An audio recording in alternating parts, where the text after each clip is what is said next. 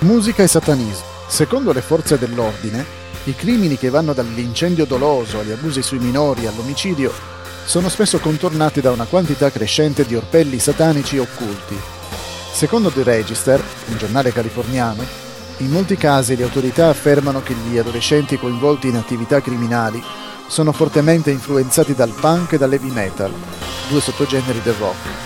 Un agente di polizia ha spiegato Fondamentalmente, la musica insegna che non devi ascoltare i tuoi genitori e che dovresti vivere la vita come vuoi. E ha aggiunto che alcuni adolescenti ribelli prendono i testi alla lettera e iniziano a viverli, fino ad abbracciare Satana come simbolo di potere. Dick Fredrickson, vice procuratore distrettuale della contea di Orange, dice: Una volta che cadi nella sindrome dell'heavy metal e abbracci Satana, allora farai facilmente cose che altrimenti non faresti. L'articolo sottolinea che i messaggi satanici e le tracce dell'occulto sono diventati così comuni nelle scene dei crimini che gli agenti di polizia hanno dovuto ricevere un addestramento speciale.